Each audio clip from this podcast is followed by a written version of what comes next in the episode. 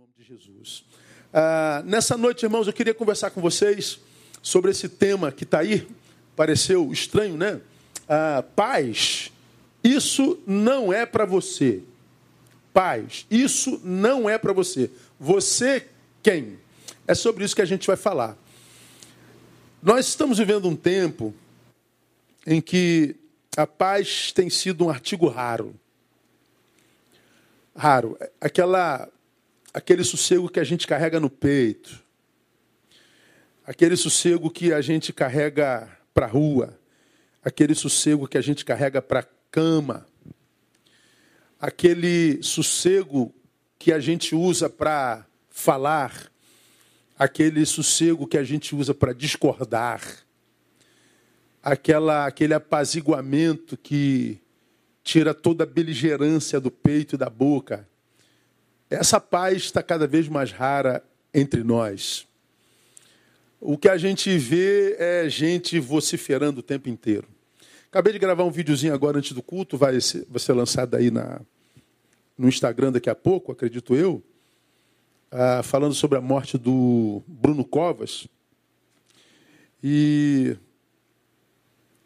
me mandaram uma publicação da morte dele e alguém que segue a gente destacou um comentário que estava lá debaixo do anúncio que anunciava a morte dele.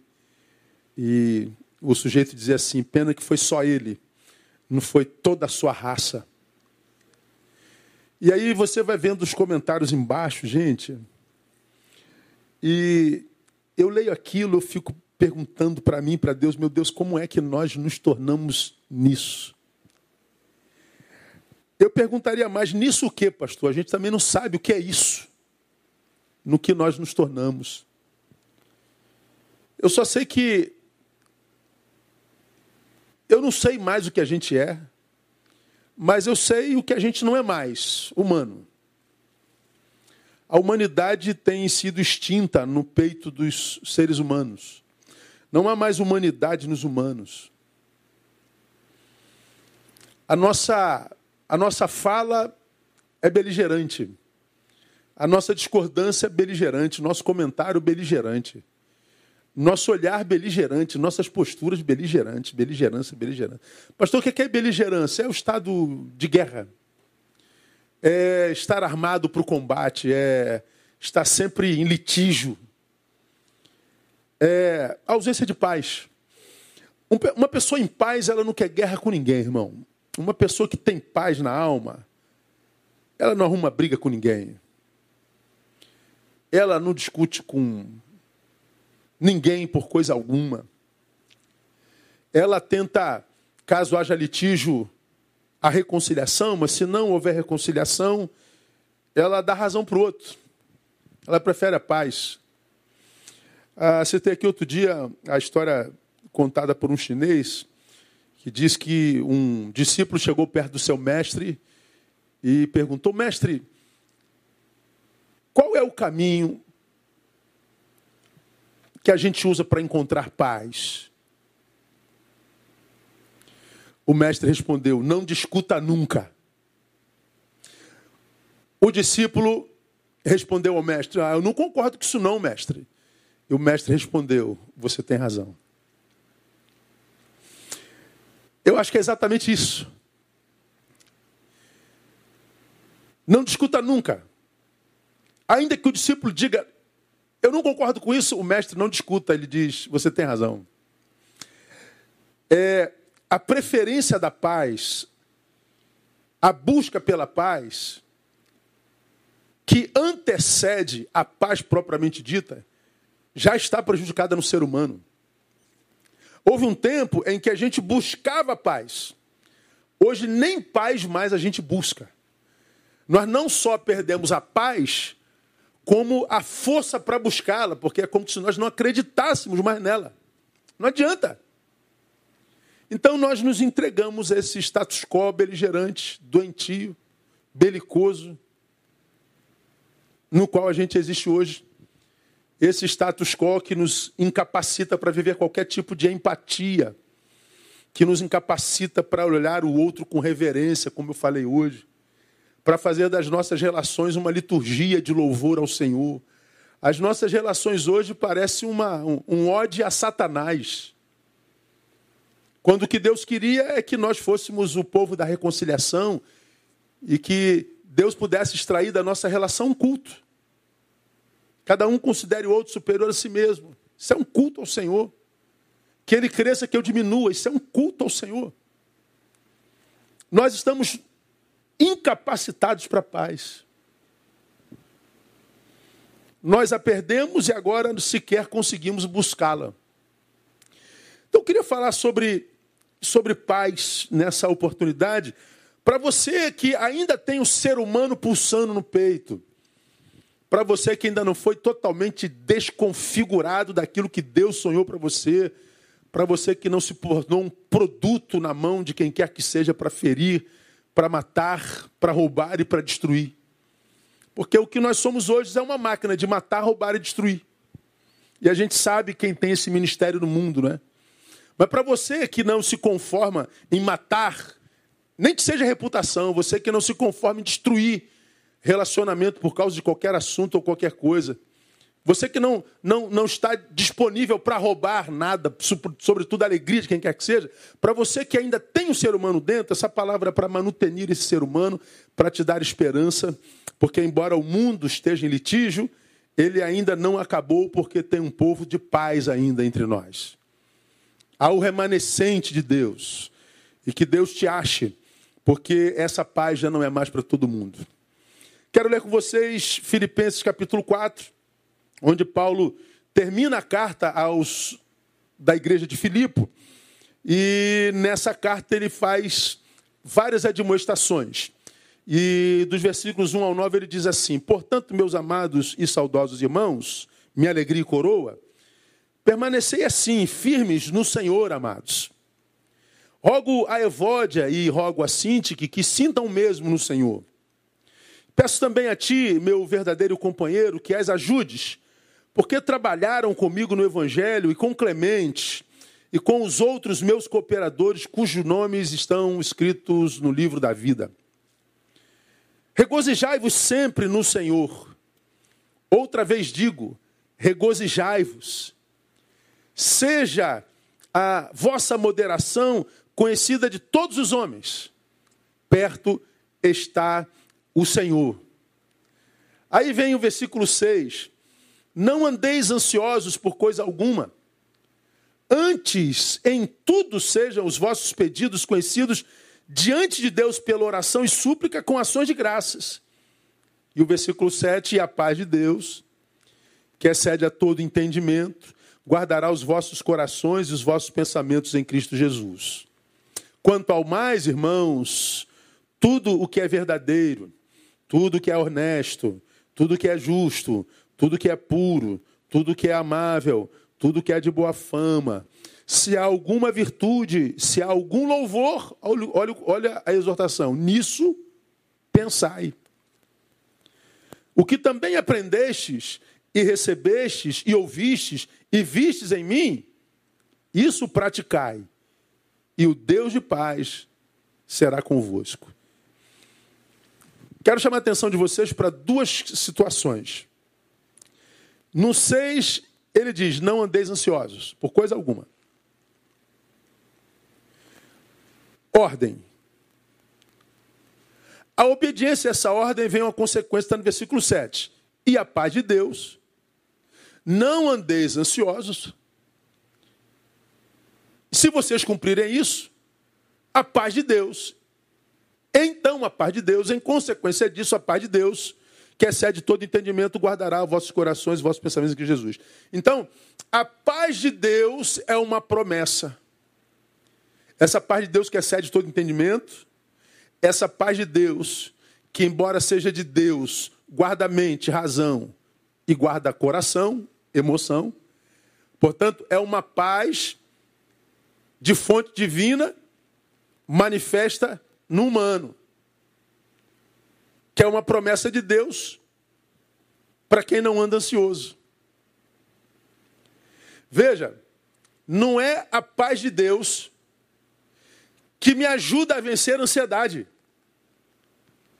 Eu venço a ansiedade que é um sentimento humano, que é uma patologia humana, digamos assim, e a paz de Deus, então, me toma.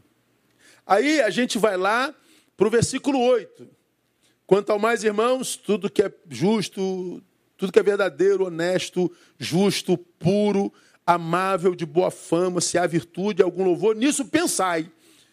Bom, se vocês conseguirem pensar no que é de boa fama, justo, no que tal, muito bem. Ah, o que também aprendestes, recebestes, ouvistes e vistes em mim, isso praticai.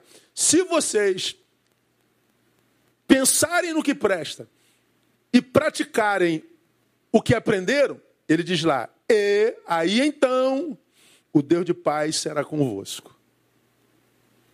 Veja que a paz de Deus vem como consequência de posturas humanas. A paz de Deus é a posteriori, a minha postura é a priori.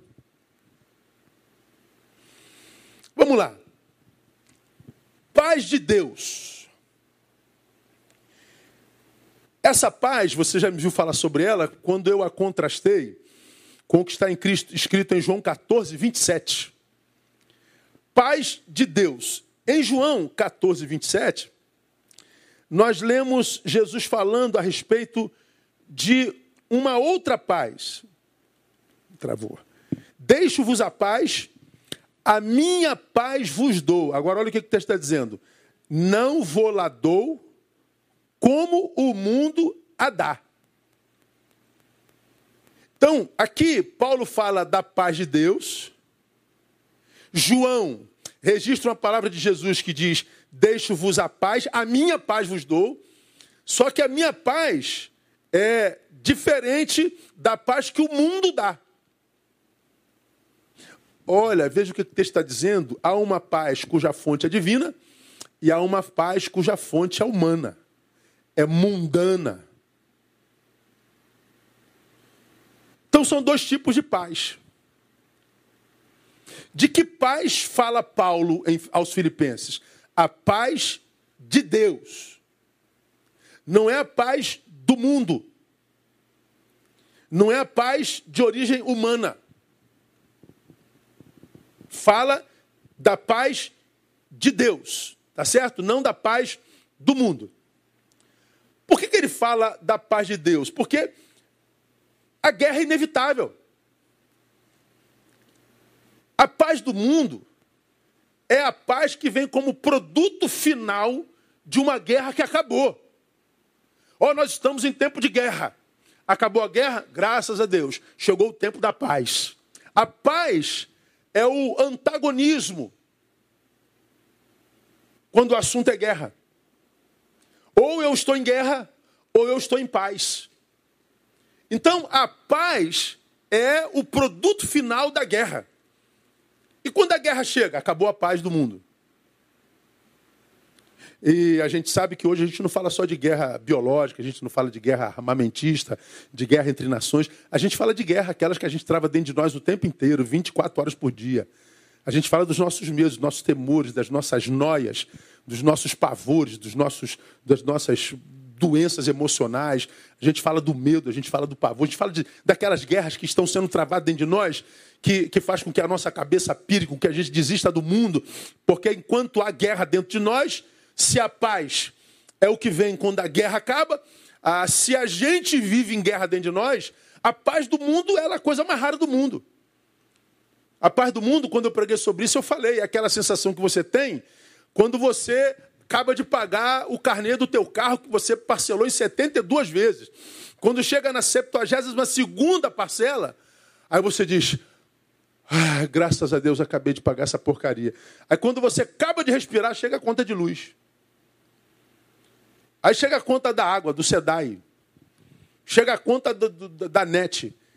É aquela paz do mundo, é aquela, aquela, aquele atozinho entre uma conta e outra.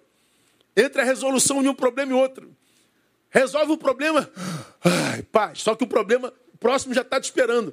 Então a paz do mundo é esse ato que acontece conosco raramente entre um problema e outro. Como a gente vive em problema, viver é um problema, a paz do mundo ela é efêmera. Ela é bobagem. É aquela paz que você toma quando, que você experimenta quando toma Rivotril. Mas aí não é mais você ali, né? Você toma o teu remédio, e ele é necessário em alguns casos, absolutamente necessário, graças a Deus por ele, mas essa é a paz que vem como um esforço químico, que não é a paz de Deus. A paz de Deus é outra coisa. A paz de Deus é aquela que permanece conosco, mesmo em meio à guerra. Quando eu leio, por exemplo, Mateus capítulo vinte e quatro, e quando Nosso Senhor começa a falar sobre o princípio de dores, lá a partir do verso ah, quatro, ele vai dizendo, ah, ah, respondeu-lhe Jesus, acautelai-vos que ninguém vos engane, porque muitos virão em meu nome dizendo, eu sou o Cristo, a muitos enganarão. Ouvireis falar de guerras, rumores de guerras. Olhai e não vos perturbeis, porque forçoso é que assim aconteça, mas ainda não é o fim. Ouvireis falar de guerras e rumores de guerra. Não vos espanteis, porque é forçoso que seja assim. Ou seja, a guerra é inevitável. Porquanto se levantará nação contra nação, reino contra reino. Haverá fomes e terremotos em vários lugares. Todas estas coisas são o princípio das dores. Então ele está dizendo, não tem como fugir dessa guerra. São inevitáveis. Quando você vai a Lucas capítulo vinte e um, o evangelista São Lucas, ele vai mais além. Ele, no verso vinte e cinco, vai dizer para nós o seguinte, haverá sinais no sol, na lua, nas estrelas, sobre a terra haverá angústia das nações em perplexidade pelo bramido do mar e das ondas. Olha os tsunamis acontecendo por aí. Os homens desfalecerão de terror e pela expectação das coisas que sobrevirão ao mundo, porquanto os poderes do céu serão abalados. Então virão vir o Filho do Homem em uma nuvem com poder e grande glória. Então, quando Jesus fala de guerras, pestes, fomes, o que a gente já vive assim de forma palpável, está aí o, o vírus que não nos deixa mentir, ele está dizendo que isso é só o princípio. Mas vai chegar um tempo em que a, a coisa se agravará de tal forma que os homens desfalecerão de terror pela expectação das coisas que virão. É um tempo de guerra, irmão. Então a paz do mundo não existirá mais. Por isso que há quem creia que aqui é o lugar de nós pagarmos os nossos pecados. Esse aqui é o lugar de nós pagarmos o nosso karma. Por isso alguns dizem que o inferno é aqui. Ah, o inferno é aqui. Quem me dera que o inferno fosse aqui. Imagina no inferno ter uma igreja igual a nossa, irmão, para a qual a gente vai e recebe tanto conforto na palavra. Imagina o inferno onde eu tenho uma esposa igual a minha, onde eu tenho duas filhas igual a minha. Imagina o inferno com Harley Davidson, irmão. Você imagina um negócio desse, que coisa maravilhosa. Você imagina um inferno onde você acaba o culto, vai ali comer um churrasquinho fresquinho, você vai tomar um, um, uma boa bebida com a sua esposa, com seus filhos. Imagina um inferno onde você tem férias em janeiro, onde você que está empregado é, pode ver uma vida mais decente. Imagina se isso aqui fosse o inferno. Não, não é não, irmão. Não é não. Isso aqui não é lugar da gente pagar o nosso karma, não. Aqui ainda há muito gozo. Ele vem fenecendo a cada instante. A gente vê que a iniquidade está se multiplicando muito rapidamente. O amor de muitos está esfriando, como preconiza a palavra. E o amor esfria. O que sobra no ser humano é o bicho. E o homem vira o lobo do próprio homem. E o homem vira o diabo do próprio homem. E a gente vive uma situação quase diabólica, mas ainda é o princípio de dores. Não chegou o tempo da dor ainda. Então a guerra é inevitável. Se a guerra é inevitável... Vem Jesus e diz, mas a paz de Deus, que excede a todo entendimento, vai guardar sua mente, sua razão e seu coração, seus afetos. Por que paz de Deus, irmãos? Porque vai chegar um momento que a paz dos homens inexistirá. Vai chegar um momento em que os remédios não funcionarão mais. Porque você sabe que quando a gente toma um remédio por muito tempo, o nosso corpo se acostuma com aquele remédio e a gente tem que tomar outro remédio. Vai chegar uma hora que não haverá mais remédios. E para a gente sobreviver, só abençoados pela paz de Deus. Mas a paz de Deus não será para qualquer um. Então, quando a gente fala dessa paz, a gente tem que entender. A paz do mundo é a ausência de problemas. É a ausência de guerra. A paz de Deus permanece no meio da guerra. A paz de Deus permanece no meio da batalha. É uma paz que não deveria haver, existir, mas existe. Explica essa paz, pastor. Ela é inexplicável, ela simplesmente é vivida. Como que você pode ter paz num tempo como esse? Como você pode estar tranquilo numa, numa desgraça dessa? Eu não sei te explicar, eu estou em paz. Triste, abatido, cansado, mas em paz. Explica, não tem como explicar. Não dá, não tem jeito. Agora o texto é claro em falar a sua origem. Paz de Deus. Portanto, o que, que a gente entende disso? Trata-se de uma qualidade espiritual. Nos é conferida pelo Espírito Santo. Se ela é conferida pelo Espírito Santo, só os que possuem o Espírito Santo são capazes de gozá-la, são capazes de vivê-la. Então essa paz não é para qualquer um, é só para quem foi alcançado pelo Espírito Santo. Espírito Santo, a respeito do qual João fala na sua epístola no capítulo quatorze. João quatorze é um texto muito interessante, quando fala sobre o Espírito Santo, lá no versículos quinze, dezesseis, dezessete, nós vemos o apóstolo dizendo assim, ah, se me amardes, ele registrando palavras de Jesus, se me amardes, condição, guardareis os meus mandamentos, consequência. Então não vem falar que eu te amo, Jesus, tu és o amado da minha alma, Jesus, Jesus, sem ti eu não consigo viver, Jesus, blá, blá, blá. Não. Se você me ama, você não diz que me ama. Você me obedece. Se você me ama, não precisa cantar um hino para mim. Me obedece. Se você me ama, não precisa botar um flyer no teu Instagram dizendo que me ama. Me obedece. Se você me ama, cala a boca, mas me obedece. Então o evangelho, ele é prático. Ele não é verborrágico, ele não é abstrato, ele é prático. E aí, porque amo e obedeço, mostro minha obediência, mais uma vez vêm as consequências. E, olha o bendito e aí de novo. Aí então, eu rogarei ao Pai, e Ele vos dará outro ajudador, para que fique convosco para sempre.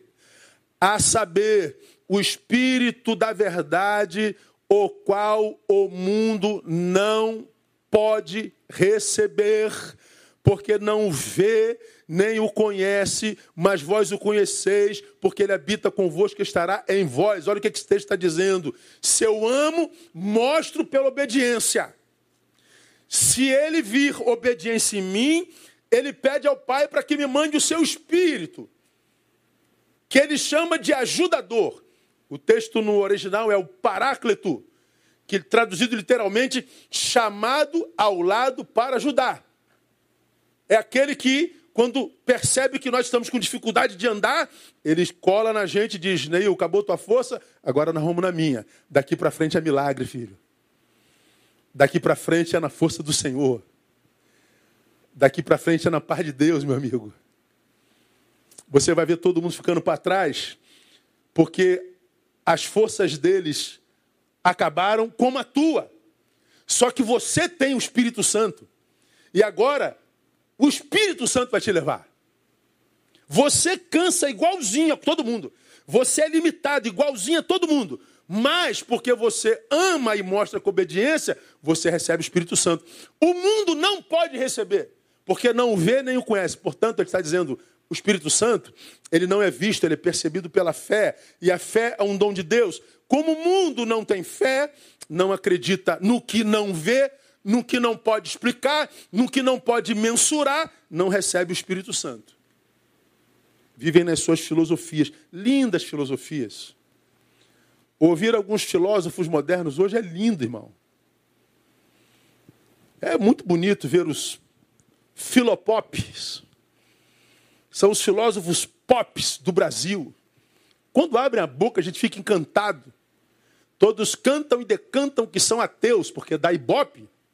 E eu posso afirmar para vocês que alguns deles já são convertidos, mas se falarem isso, perdem público. Então a gente fica admirado com o saber dos filopops. É, mas nós só os conhecemos pelo Instagram. A gente não sabe do seu cotidiano, do seu dia a dia. É de Deus, porque é de uma qualidade espiritual. É de Deus, porque Deus é sua fonte originária. Porque Deus é a fonte dessa paz. Ela é uma paz incompreensível. Ela é uma paz insondável. O psicólogo não vai te explicar nunca. O psicanalista não vai entender nunca. O antropólogo, muito menos. Não haverá sociólogo, não haverá sabedoria no mundo para explicar a paz que você sente. Eles vão zombar de você dizendo que você bebeu alguma coisa. Eles vão zombar de você dizendo que você é um retardado. Eles vão zombar de você dizendo que você está sublimando. Eles vão zombar de você ridicularizando a sua fé. Porque eles não entendem o que você está sentindo. Não, ele está fora de si. Claro que acontece muitas vezes nós negarmos a dor. Existe muitas vezes nós negarmos o luto. Claro, eu não sou nenhum idiota para não saber disso. Mas há muita coisa que não é negação, não. É paz de Deus mesmo. A gente tem consciência do luto. A gente tem consciência da dor. A gente tem consciência da gravidade. Então a lógica seria que eu estivesse desesperado. Que nós estivéssemos desesperados. Mas... miraculosamente, a gente tem equilíbrio e paz. Não tem que explicar, irmão. Porque a origem é divina. Ela excede a todo entendimento. A palavra entendimento no grego é a palavra nous, N O O S. N dois O S, nous. Nous é raciocínio. Uma paz que está para além de qualquer raciocínio, mesmo mais alto. Por quê? Porque ela é de origem transcendental. Ela não está no campo das ideias, nem muito menos do saber humano. Essa paz é absurda. Essa paz não é para todo mundo. Como eu mostrei para vocês, no início tem sempre um ezinho. Não andeis ansiosos e... aí então, a paz de Deus guarda. Pensa no que é bom e pratica o que aprendeu, aí então o Deus de paz será convosco. Veja, de um lado eu não ando ansioso, a paz de Deus comigo. Do outro lado eu penso e pratico o que aprendi, aí o Deus de paz. Eu tenho não só a paz de Deus, como o Deus de paz. Isso é lindo, cara. Origem divina.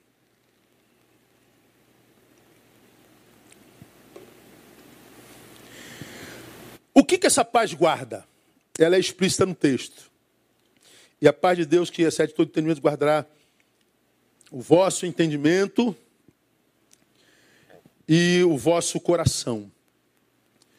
Entendimento, essa paz de Deus vai trabalhar no meu equilíbrio humano, na minha razão. Num tempo em que nós estaremos estupefatos pelo acontecido, por aquilo que nos aguarda no futuro, num tempo em que nós não veremos mais razão e equilíbrio em lugar nenhum, parece que esse tempo já está chegando, num tempo de loucura como normalidade social, num tempo de irracionalidade, de, de total inversão de valores, num tempo de desequilíbrio, o Senhor está dizendo assim: Neil, você vai ter equilíbrio. Não se permita perplexizar pela insanidade diante dos seus olhos. A paz de Deus vai guardar seu coração. Vai guardar o seu entendimento, a sua mente. Confia no teu diagnóstico, porque você anda em obediência. Confia no teu diagnóstico, na tua capacidade de, de diagnose, de, de, de traçar anamnese. Confia no teu diagnóstico, porque você anda em obediência. Ah, eu e você sabemos se andamos em obediência ou não, não é? Eu sei da minha vida e você sabe da sua. Geralmente, no tempo presente, a gente julga saber da vida dos outros. Fulano é isso, fulano é aquilo, fulano é isso. Me disseram que fulano é isso, me disseram que fulano disse isso. Bom, te disseram, né, irmão? Mas você não sabe nada de ninguém que não aquele do espelho. Às vezes, nem daquele do espelho a gente sabe. Agora, eu e você sabemos se a gente anda em obediência a Deus ou não, não é? Então, cada um sabe da vida que tem. Então, essa paz guarda o nosso coração, guarda a nossa alma, guarda a nossa emoção, como guarda a nossa mente, o nosso homem interior. a nossa identidade interior, o nosso raciocínio. Então ele está dizendo, Neil, num tempo de loucos você vai passar de forma sã. Você vai viver sanidade. No mundo de perdidos você vai se encontrar. No mundo de doenças, multiplicidade de saúde. Você vai remar contra a maré. E como que... Meu Deus, eu não vejo como viver isso. É, você não vai ver mesmo. Porque não é pelo teu diagnóstico, pelo teu saber que você vai conseguir. É pela paz de Deus, a origem é divina, Neil. Então, meu irmão, escuta o que eu vou te falar aqui em nome de Jesus. Se você é um daqueles que hoje está num caminho diante do qual você não vê saída, num mato sem saída, se você acha, meu Deus, perdi, acabou, não tem mais jeito, está é, em obediência, irmão. Tô, pastor. Tenha esperança. Porque essa paz de Deus que guarda a sua mente vai iluminar a sua mente para mostrar a você o que homem nenhum poderia ver. Ele vai guardar o teu coração para que você mantenha-se íntegro e são, mesmo que todos pirem e enlouqueçam. Mantenha a tua esperança viva. Aí nós vamos para a segunda parte da nossa, da nossa fala. Como experimentar essa paz, irmão? Como experimentar essa paz? Na verdade, já está dito, né? Primeiro, para a gente experimentar essa paz de origem divina, a gente precisa santificar nossos pensamentos. Pensa numa missão difícil. Mas pensa numa missão possível. Guarda no teu coração, que eu já repeti para você, minha ovelha, mil vezes. O muito difícil não é impossível. Pastor, isso é muito difícil. O muito difícil não é impossível. Então vai lá e faça. Eu já tentei mil vezes. Tenta a milésima primeira. Se aquilo é fundamental para a tua existência, tenta a milésima segunda. Se aquilo é teu, tenta a milésima terceira. Só que a primeira coisa que a gente precisa para experimentar essa paz é aqui, ó. O versículo oito que a gente acabou de ler, irmãos, tem uma verdade aqui estabelecida muito tremenda. Quanto ao mais, irmãos, veja só. Amados, versículo primeiro. Permanecei firmes no Senhor. Vamos falar sobre isso já. Rogo a Evódia e Sinti que sintam mesmo, comunhão. Peço também a ti, meu verdadeiro companheiro, que as ajudes. Sinergia. Regozijai-vos sempre no Senhor, que o Senhor seja a tua fonte de alegria. Seja a vossa moderação, teu equilíbrio conhecido de todos os homens. Equilíbrio, moderação. Não andeis ansiosos por coisa alguma. Ok?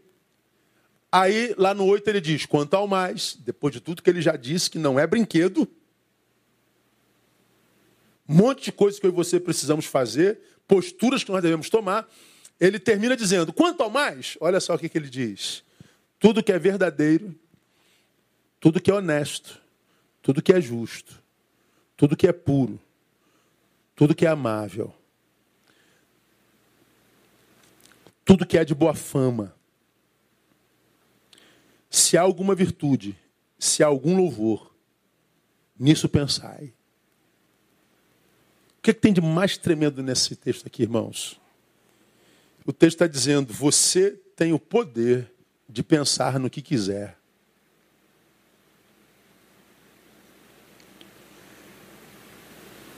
Nisso, pensai. Aí os psicólogos piram aqui, né? Não, pensamentos são...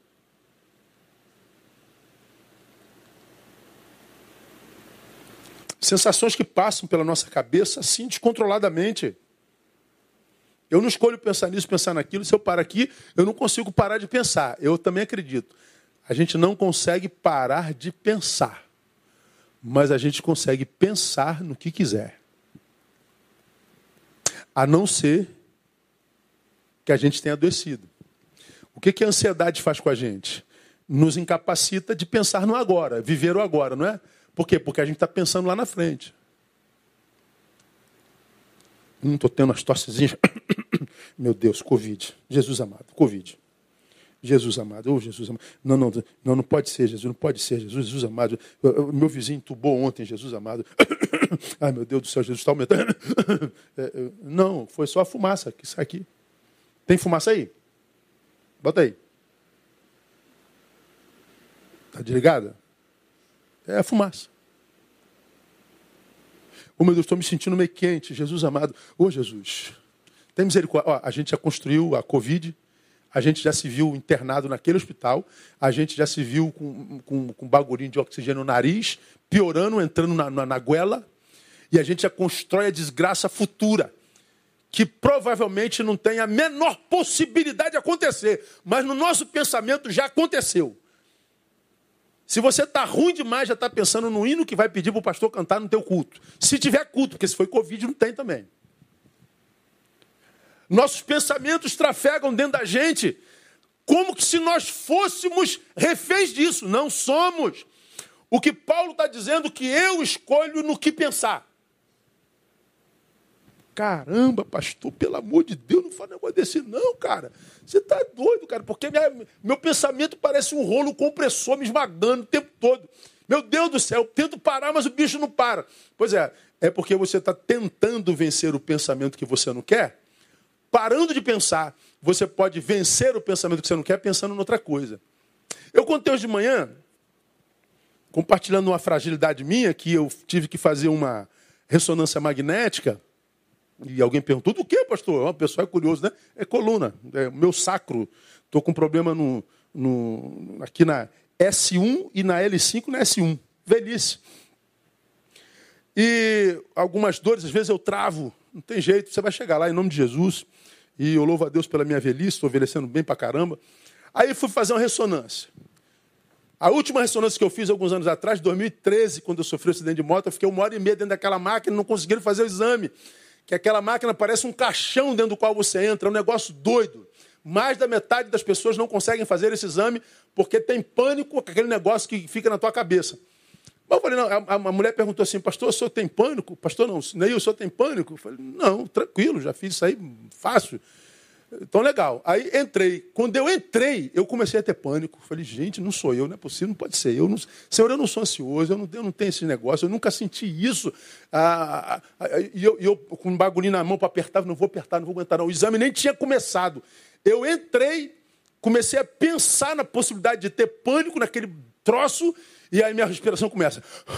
Você perde o controle da respiração, aí você começa a suar.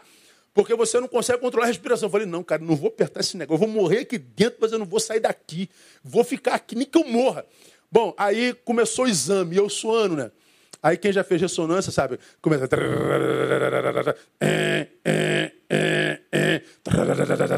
Um negócio esquisito. E eu suando, eu falei, meu Deus, eu tenho que sair daqui. O que eu fiz? Eu comecei a contar. Quando começava... Tec, tec, tec, começou eu. Um, dois, três, quatro, cinco. seis, sete, duzentos, trezentos, quatrocentos, quinhentos. Eu cheguei em mil, voltei. Um, dois, três. Comecei a contar, contar, contar, contar, contar, contar, contar, contar, contar, contar. Não parei de contar. Daqui a pouco o exame acaba. Durou lá uns vinte minutos. Eu falei, caramba, eu levei meu pensamento para outro lugar. Porque se eu penso no caixão, se eu penso no desespero, se eu penso no pânico, e tento parar de pensar no pânico, eu tento parar de pensar que eu estou dentro do caixão. Não, não adianta, porque eu estou dentro do caixão. Eu estou em pânico, eu tenho que tentar produzir um pensamento que seja antagônico, oposto a esse que me oprime. E Paulo está dizendo que eu posso. Escolha no que vai pensar. A marca contundente dos ansiosos é serem reféns dos seus pensamentos. Meu Deus, pastor, meus pensamentos, meu Deus, eu sempre penso no pior. Aí ele te leva para lá, daqui a pouco ele te leva para cá, ele faz você rodar para lá, rodar para lá. E, e, e a palavra está dizendo assim, você quer a paz de Deus que excede todo entendimento? Faça a tua parte. Controla teu pensamento. Isso é um exercício, meu irmão. Isso é um exercício que no início é uma dificuldade tremenda, mas se a gente pratica, se a gente exercita, daqui a pouco a gente consegue. E se a gente consegue, daqui a pouco vira hábito. É como andar de bicicleta. Até a gente começar a andar de bicicleta, a gente vai cair algumas vezes, vai ralar alguns joelhos. A gente olha e diz, meu Deus, como é que pode duas rodas ficarem em pé? Como é que pode esse negócio se parar, cai? Como é que pode isso? Como é que, como é que equilibra? Não sei. Ah, daqui a pouco você está andando, daqui a pouco você está empinando bicicleta, daqui a pouco você solta as mãos e você nunca mais desaprende a andar de bicicleta. O exercício mental é a mesma coisa. Se a gente pratica nisso pensar, escolha no que você pensa, a gente então vai adestrando o nosso pensamento. Agora, qual é o problema hoje? A gente está sempre pensando na vida alheia, no pecado alheio, na roupa alheia, se metendo nisso, se metendo naquilo. A gente está sempre se metendo em tudo. E aí, a gente não sabe que quando a gente se mete lá, alguém se mete cá. E a gente se contamina. A gente adoece mutuamente. Nós temos uma geração doente, que nem admite a doença, de tão doente que está. Porque admitir-se doente hoje é perder seguidor. Porque a geração doente quer é super-heróis. É que é gente que bomba. Pega aí os seus heróis de Instagram, estão todos doentes. Quem vive litígio está tudo doente. Seus, seus youtubers estão todos doentes. É, mas não podem dizer isso mais. Agora, se você é daquele irmão que, quando tem tempo, não se refugia na rede, mas tenta pensar naquilo que é verdadeiro, naquilo que é honesto, naquilo que é justo, naquilo que é puro, naquilo que é amável, naquilo que é de boa fama, naquilo no que há virtude, naquilo no que há louvor. Ah, e você começa a experimentar a paz de Deus que excede todo entendimento. Toda, toda e qualquer ação dos homens, seja essa ação boa ou má, nasce no pensamento. Nasce no pensamento. Então, toda produção humana, boa ou má, ela nasce no pensamento. Bom, foi Freud quem disse isso, né? O pensamento é o ensaio da ação. O pensamento é a ação ensaiando. Se eu ando, primeiro pensei para andar. Se eu ando de costa, pensei em andar de costa. Se eu pulo, pensei em pular primeiro. Eu nunca pularia sem antes pensar em pular. Então a minha vida é refém dos pensamentos que me dominam. E a Bíblia diz que eu posso ser senhor dos meus pensamentos. E se a Bíblia diz, não é utopia. A Bíblia não nos daria uma ordem impossível de ser cumprida. Se a Bíblia diz, pensem nessas coisas boas, é porque é possível pensar nessas coisas boas. Eu não consigo, pastor, eu não consigo. Pratique. Pratique. A, a ideia de controlar pensamento é tão fundamental que esse mesmo Paulo que escreveu à igreja de Filipe, escreveu à igreja de Corinto, na segunda carta, no capítulo dez, versículo cinco, segunda Coríntios, capítulo dez, versículo cinco, começa do quatro. Pois as armas da nossa milícia não são carnais, mas poderosas em Deus para a demolição de fortalezas. Ou seja, as armas que nós usamos para militar no dia a dia, para que a gente consiga demolir as fortalezas que a gente precisa demolir para continuar caminhando, elas não são carnais, embora poderosas. Que armas são essas, que fortalezas são essas? Para demolição de fortalezas. Olha só no versículo cinco. Derrubando raciocínios e todo baluarte que se ergue contra o conhecimento de Deus. Então ele está dizendo, as fortalezas contra as quais nós temos que lutar são raciocínios que se manifestam em nós, lutando para que nós é, não tenhamos conhecimento de Deus, contra tudo que diz conhecimento de Deus. Aí, para a gente vencer isso, levando cativo todo pensamento à obediência a Cristo. Ah, Paulo está dizendo da batalha que acontece no mundo das ideias, no campo das ideias. De um lado, uma vontade em mim de servir ao Senhor, mas do outro lado, existem pensamentos em mim que se manifestam e desejos que me dizem para ir para o outro lado. E de um lado, eu creio com toda a minha alma, daqui a pouco vem uma, uma filosofia, uma fortaleza no, no campo das minhas ideias que diz isso não é bem assim, e daqui a pouco eu estou indo para o outro lado. Falei, meu Deus, eu, eu creio ou eu não creio? É verdade ou não é verdade? Jesus, o que, que eu faço? Teu pensamento está em crise, está em choque, está em curto-circuito. Paulo diz, leva teu pensamento em obediência a Cristo. O que é levar o pensamento à obediência a Cristo? Pensar naquilo que é verdadeiro, naquilo que é puro, naquilo que é amável. Eu já disse a vocês aqui, torno a repetir, dada a minha formação, eu sou alguém que tem mais perguntas do que respostas. Eu tenho tanta pergunta a fazer para Deus. Anseio tanto por um dia estar sentado assim com Jesus numa pedra na nova terra. Senhor, me tira as dúvidas aqui, Senhor, na palavra que, caraca, não desceu de jeito nenhum na goela, assim. Eu tive que usar de uma fé fenomenal para acreditar nesse negócio, assim. Mas eu acreditei, viu, Senhor? Eu renunciei o meu pseudo-conhecimento em reverência ao que está escrito, porque eu creio que é a revelação. Mas há algumas coisas ilógicas, né, Deus? Que a gente precisa entender. Eu acho que Jesus responderia assim, você não precisa entender não, né? Você só precisa crer. Pô, mas é difícil, né, Deus? É, se o seu pensamento não estiver em obediência a Ele. Tem coisas que eu não entendo. Explique, Neil, cara.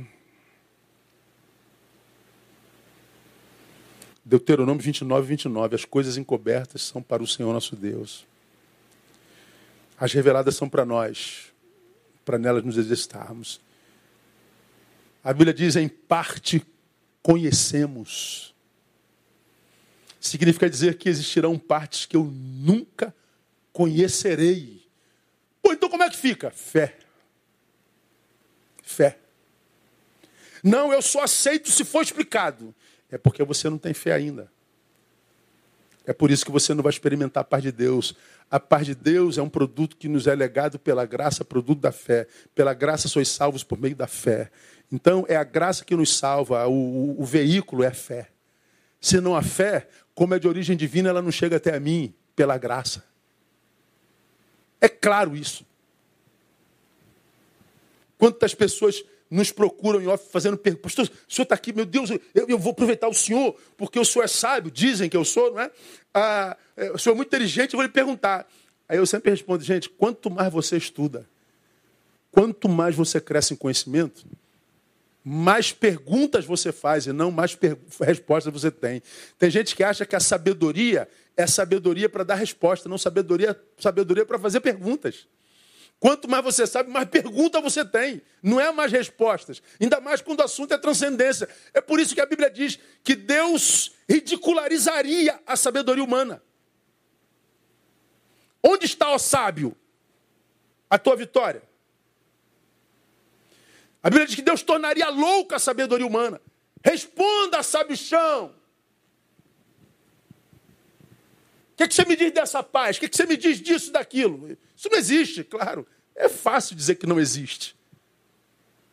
Eu não sei explicar, então não existe. É a soberba humana. Agora, quando a gente, irmão, mais do que ter resposta, se submete em obediência pela fé àquele que disse, essa paz simplesmente nos batiza. Você vive num mundo louco, num mundo de gente desequilibrada, todo mundo discutindo para lá e para cá, e você fica olhando aqui. Não vai dizer nada, não, porque não tem é tese e antítese, não, não vai chegar à síntese nunca. É discussão em glória, é pérolas a porcos. Fale só quando você achar um par de ouvidos. Ninguém tem escuta. Então a eles o seu mais contundente silêncio, que eu acho que seria o melhor discurso para muitos dos que falam sem parar. Como que eu experimento essa paz? Santificando os nossos pensamentos, levando cativo em obediência ao Senhor. Entendendo que eu não vou entender tudo nunca. E daí? Quem falou que eu tenho que entender? Como eu já disse aqui, desse púlpito, eu tenho muitas perguntas a fazer a Jesus no, na eternidade. A, a maior delas, como que tu pode, sendo tão grande, amar um ser tão pequeno como eu? Eu não consigo entender o teu amor. Tem dia que eu acordo que eu quero sumir do mapa. Tem dia que eu acordo tô, que é ódio puro. Tô indiferente. Tem dia que eu acordo que eu não me suporto. É, tem dia que eu acordo e não quero ler a Bíblia. Tem dia que eu acordo e não quero falar com ninguém. Tem dia que eu acordo que nem eu me aguento. Mas Jesus continua me amando. A gente trai, a gente se desvirtua da missão, a gente abre mão da vocação, a gente faz um monte de besteira na vida e Jesus continua nos amando. Ainda que nós sejamos infiéis, Ele permanece infiel. A minha pergunta é, Deus, que amor é esse? Como que o Senhor pode amar gente como a gente? É... Ele vai explicar, porque eu não consigo entender. Porque está cada vez mais difícil amar gente, inclusive a gente. Não é verdade? Então, quem tem entendimento, entende. Então, como é que eu experimento essa paz, pastor? Santificando o pensamento. Santificando o pensamento.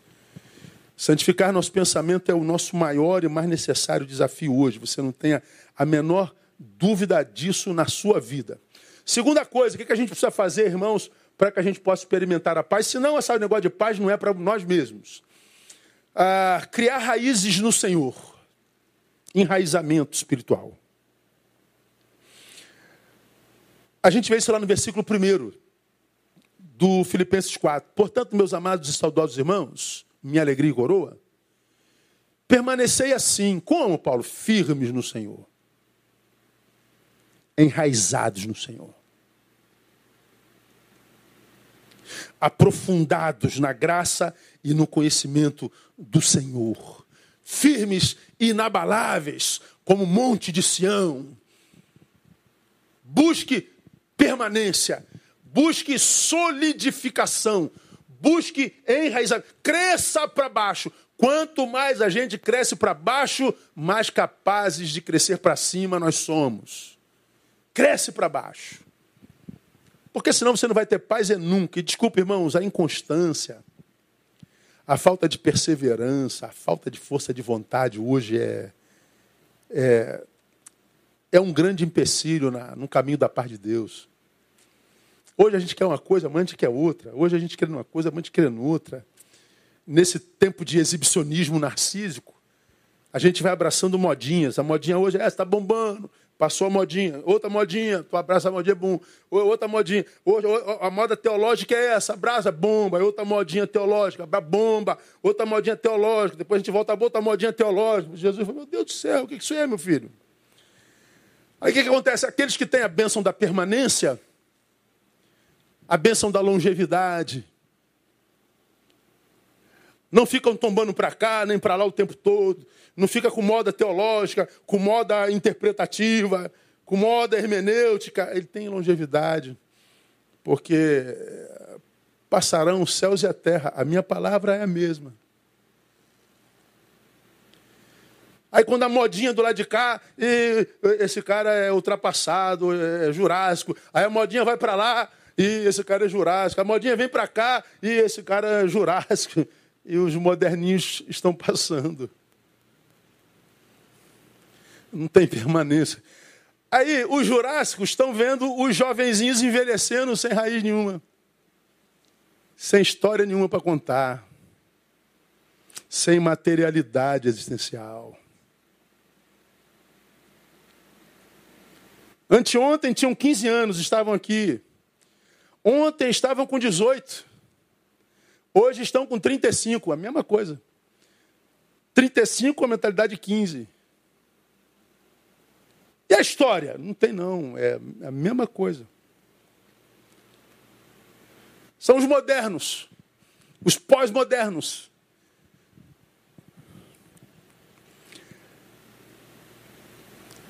Que é a paz de Deus, irmão? Cria raízes. Nós somos uma... Uma geração de crentes que abre mão da comunhão com Deus pelos, pelas razões mais sórdidas, mais, mais esdrúxulas. A gente abre mão da igreja, da comunhão, do altar, da vocação, da comunhão, por causa de, de, de, de coisas insignificantes. Achou namoradinha, namoradinha. Pô, vai embora. Conseguiu um emprego legal. Pô, vai embora. O ego cresceu porque ele foi líder de uma célulazinha e a célula foi bem. Aí ele já acredita que tem que ser ordenado pastor. Não reconhece o meu trabalho neste lugar. Estou indo embora. Ego. Litígio entre os irmãos. A igreja não deveria acontecer isso. É, a igreja deveria ser uma comunidade de anjos. Só que nós somos uma comunidade de anjos caídos. Jesus foi pastor de uma igreja com doze membros. Lá estavam Judas, que o, o traiu. Lá estava Pedro, que o vendeu. Lá estavam os outros dez, que depois que ele foi preso, o abandonaram. Jesus tinha uma igreja com doze, e uma igrejinha ruim, irmão. Aí você quer uma igreja com dois mil, sem briga, sem litígio, sem ciúme, sem inveja, sem fofoca. Eu não posso aceitar isso na igreja. Você não aceita porque você não cresceu para lidar com as imperfeições humanas. Aí você vende a imagem de que é melhor do que os imperfeitos. Aí nós temos uma, uma, uma incongruência. Os imperfeitos estão fora da igreja, os, os, os perfeitos estão fora da igreja, os imperfeitos comungam. Bacana ver o que está acontecendo aqui. Eu tenho trazido um pastor, um irmão para orar aqui. Todos que entram aqui pela primeira vez choram, choram. Alguns choram compulsivamente com saudade da sua igreja, com saudade da comunhão, com saudade do lugar onde eles recebem ensinamento, a bênção. Um ano e meio quase longe, mas nevralgicamente ligado, enraizado. Mas há imperfeitos na igreja, que saiam os imperfeitos, você não. Mas não, hoje tudo é razão para deixar a igreja. Hoje tudo é razão para abandonar a comunhão. E se hoje tudo é razão para criticar os líderes. Hoje tudo é razão para dizer que, que estou fora por causa disso. Não há ninguém que se encontre nesse mundo que está fora da igreja e diz, não, fui eu que fui fraco, eu não tive força para permanecer. Aí eu saí por causa do barulho, eu saí por causa da bateria, eu saí por causa do pastor, saí por causa do, do, da barba do Tiago, eu saí por causa do, da esposa que vive rindo, do pastor, eu saí porque o fulano é gordo, o outro é magro, o outro é preto, o outro é branco. Nada, você saiu porque você não é da comunhão, tua mente já está corrompida pelo mundo. O presente século te abraçou como fez a Demas. Demas me abandonou tendo amado o mundo presente. E a gente dá um monte de desculpa. Faltou o quê? Raízes, raízes. Enquanto nós formos essa geração que abre mão da comunhão, da vocação, do talento, por questões tão esdrúxulas, nós nunca experimentaremos a paz de Deus. Essa realidade de abandonar a congregação ó, é antiga, isso não é de agora não.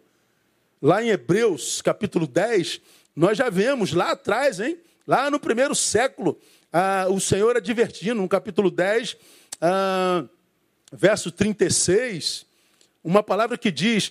Porque necessitais de perseverança para que depois de haver feito a vontade de Deus, alcanceis a promessa. Pois ainda em bem pouco tempo aquele que há de vir virá e não tardará. Mas o meu justo verá da fé. Se ele recuar, a minha alma não tem prazer nele.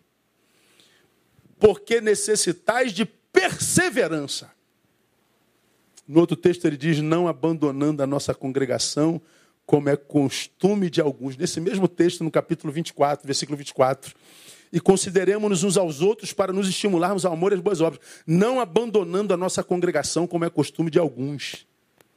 Então, o abandono da congregação é uma realidade desde o primeiro século. Não é de agora, não.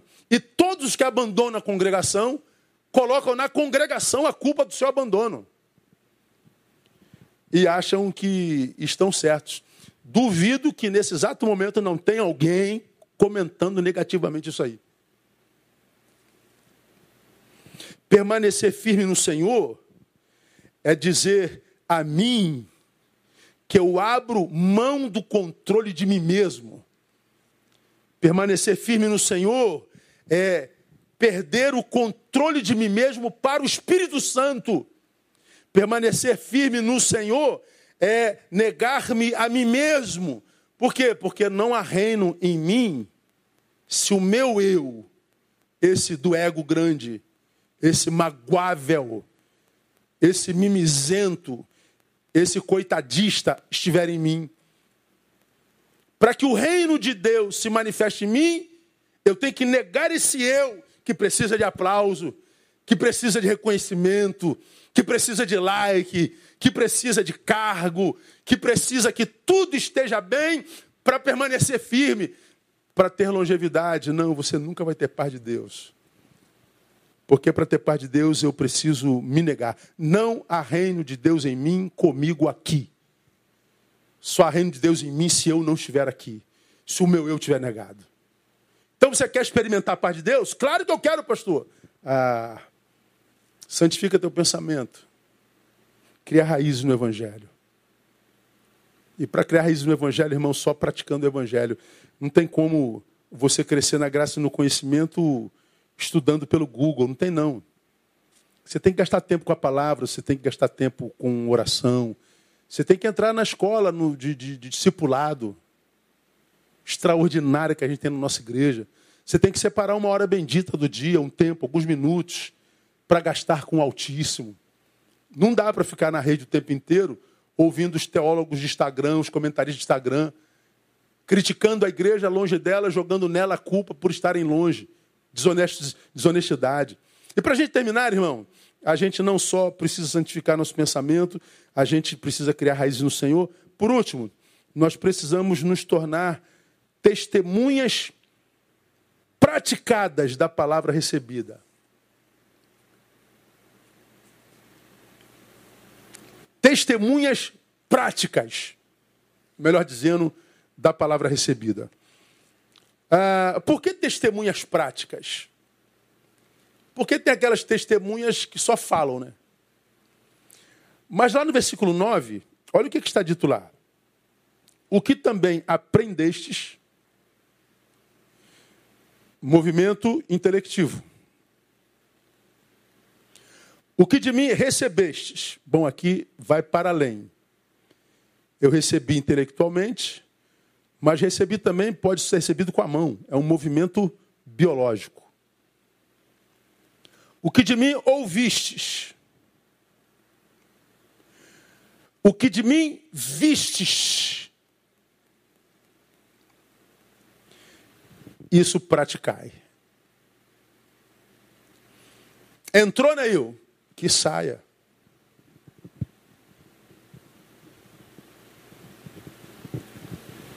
Quando o assunto é o evangelho, se entrou, ele sai. Agora, o que a gente vê hoje? O evangelho, ele entra nos ditos evangélicos e os evangelhos são só verborragia. Todo mundo quer microfone, todo mundo quer falar. Todo mundo quer ensinar. Aí cria um Instagram, fala umas palavrinhas bonitinhas, pronto, tem seguidor. Aí você vai lá ver a vida do sujeito, não tem nada praticado. Não tem materialidade. Não tem ministério. Só mistério. Ser testemunhas práticas da palavra recebida, irmão, é tornar real aquilo que te foi dado como legado. É materializar o amor que você diz conhecer. O amor que você aprendeu, as verdades que você aprendeu. É viver uma fé prática, para além da teoria, para além da verborragia. É ir para além da hipocrisia. É viver uma fé que não seja só de palavras, de discursos, mas uma fé que pode ser mensurada, uma fé que pode ser fotografada, que pode ser vista, que pode ser autenticada, que possa ser testemunha praticada, testemunho praticado. O hipócrita, ele nunca experimentará a paz de Deus, irmãos. Que ele vai viver um inferno astral, que ele vai viver um inferno existencial, no culto todo dia, nas reuniões de consagração e oração todo dia. Mas é só isso. Quando sai do culto é desgraça, é inferno. Porque o evangelho não é uma teoria, irmão, é uma prática. Ah, por que que vocês acham que grande parte, ou seja, a grande maioria dos evangélicos valorizam tanto o exterior? Roupa, estilo, cabelo, a exterioridade. Por que que isso é tão importante? É porque é a parte mais fácil.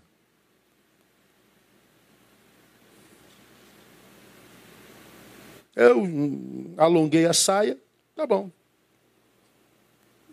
Eu apertei o pescoço, tá bom. Eu estou na minha, no meu teatro litúrgico, tá bom. Mas e quando acaba o culto? Onde é que você materializa isso?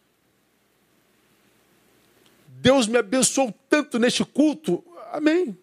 O que Deus quer saber? O que você vai fazer com essa bênção que recebeu no culto? Entrou, entrou. Vai sair aonde? Aonde que isso vai virar a matéria? Na grande maioria de nós, não vira matéria em lugar nenhum. Aí, a graça de Deus é uma energia, é, um, é só um poder.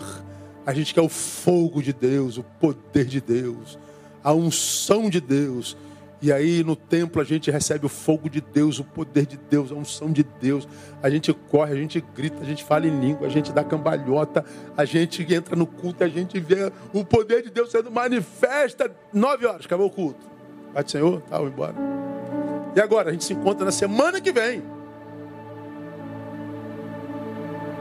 Ué, isso, tudo isso que vocês receberam? É, não, isso é... A gente volta semana que vem para receber mais. O versículo nove diz, isto praticai. Pensa com você, meu irmão, falo como pastor, falo como pai espiritual de tantos de vocês. Olha para a tua vida espiritual e responda para você. Qual o nível de prática da tua espiritualidade, tirando frequência a culto, tirando participação em live? Onde que você pratica a tua fé? Qual é a tua diferença para aqueles que não têm fé? Esquece templo. Você vê que o templo se tornou absolutamente necessário para os evangélicos. Desespero por não poder estar no templo. Meu Deus, estão querendo tirar a nossa liberdade de culto. Não, não querem não. Eles só queriam que nós tivéssemos consciência para não aglomerar, para ajudar um pouquinho na luta a favor da vida. Porque tem um monte de trabalhador que não está podendo trabalhar. No escritório que tem cinco pessoas... Imagina numa igreja que tem mil, né? Ah, mas nós estamos separados, é, num lugar fechado. É só um esforçozinho a favor da... Mas nós não sabemos ficar sem templo, não sabemos. Porque é no lugar onde a gente pratica a nossa fé. Bom, ah, no templo não se pratica a fé. Vocês já aprenderam isso aqui, eu termino repetindo isso. Tá não, irmão, estou indo para a igreja, vou, vou servir ao Senhor. Vai servir ao Senhor aonde? Na igreja?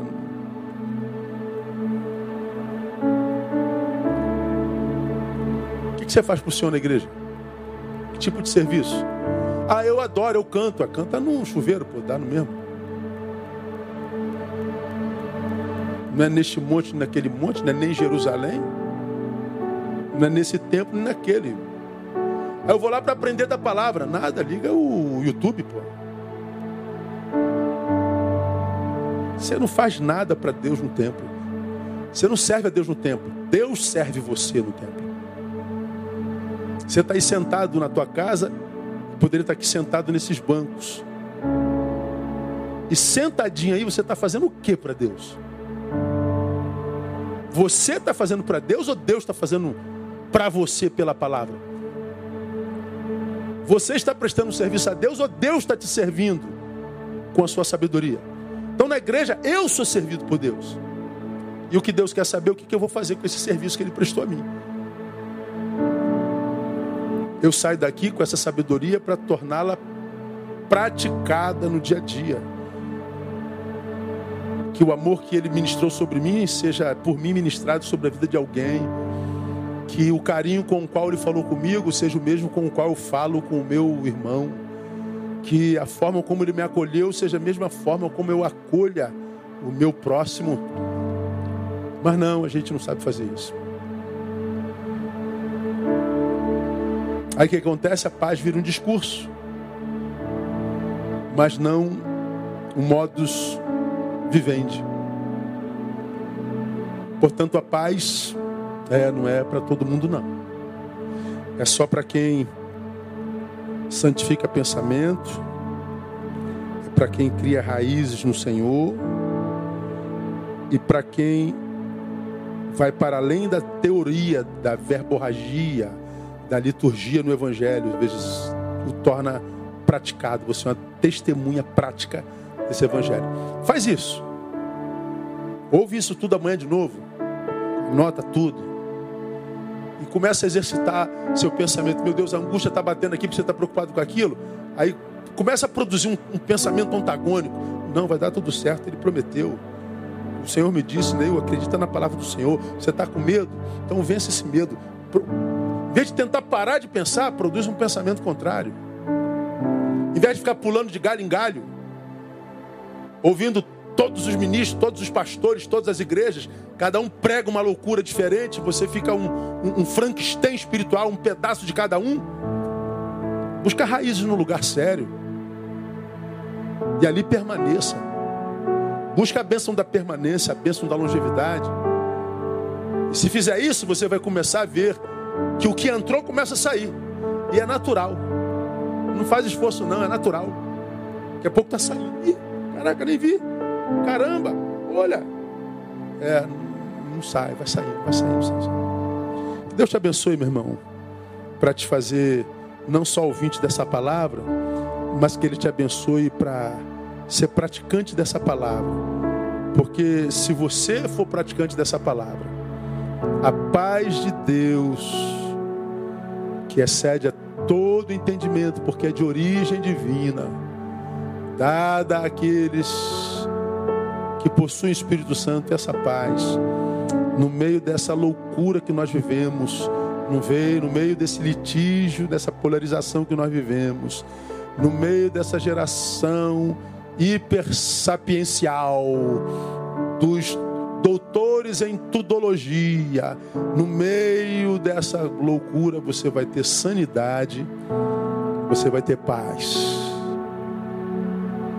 E você vai chocar os sábios, que vão te chamar de louco, vão te chamar de sublimador, vão te chamar de fora da realidade, mas você vai continuar, a despeito da opinião deles, vivendo a tua paz. Porque Ele disse, deixo-vos a paz, a minha paz vos dou, não vos a dou como o mundo a dá.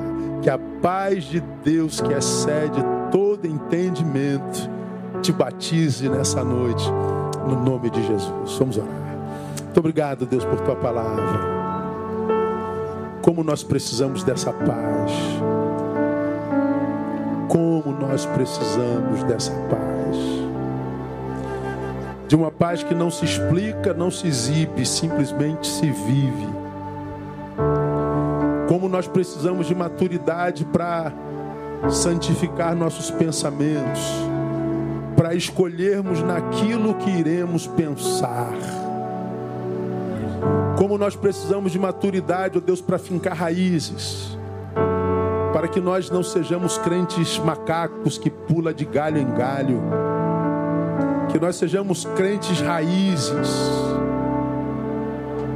Como nós precisamos de maturidade, ó Deus, para deixar sair aquilo que pela graça entrou, para que nós sejamos testemunhas práticas do Evangelho para o Evangelho. Que essa paz, ó Deus, que excede todo entendimento, possa ser plantada no coração daqueles que não a têm nessa noite. Que essa semente dessa paz possa ser plantada no coração daqueles que está com o coração turbado, atormentado. Aquele que está vivendo no mar da agonia, no mar encapelado da existência.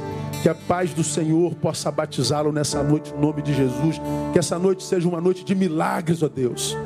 Que aqueles teus filhos que aqui me ouvem, que não dormem bem há meses, que nessa noite, para comprovação do teu poder e da veracidade da tua palavra, que eles durmam como anjos. E que durmam e descansem. E que amanhã comecem uma nova jornada em ti, na paz do Senhor que excede todo entendimento. Oramos e profetizamos que assim será, no nome de Jesus nosso Senhor. Amém e aleluia. Glória a Deus. Deus abençoe vocês, meus amados irmãos. Ah, nos vemos domingo que vem, permitindo o Senhor. Quarta-feira tem culto com o pastor Isaías. Fique linkado nas atividades da sua igreja. Que Deus abençoe você. Que essa semana seja uma semana de muito boas notícias. Até a próxima.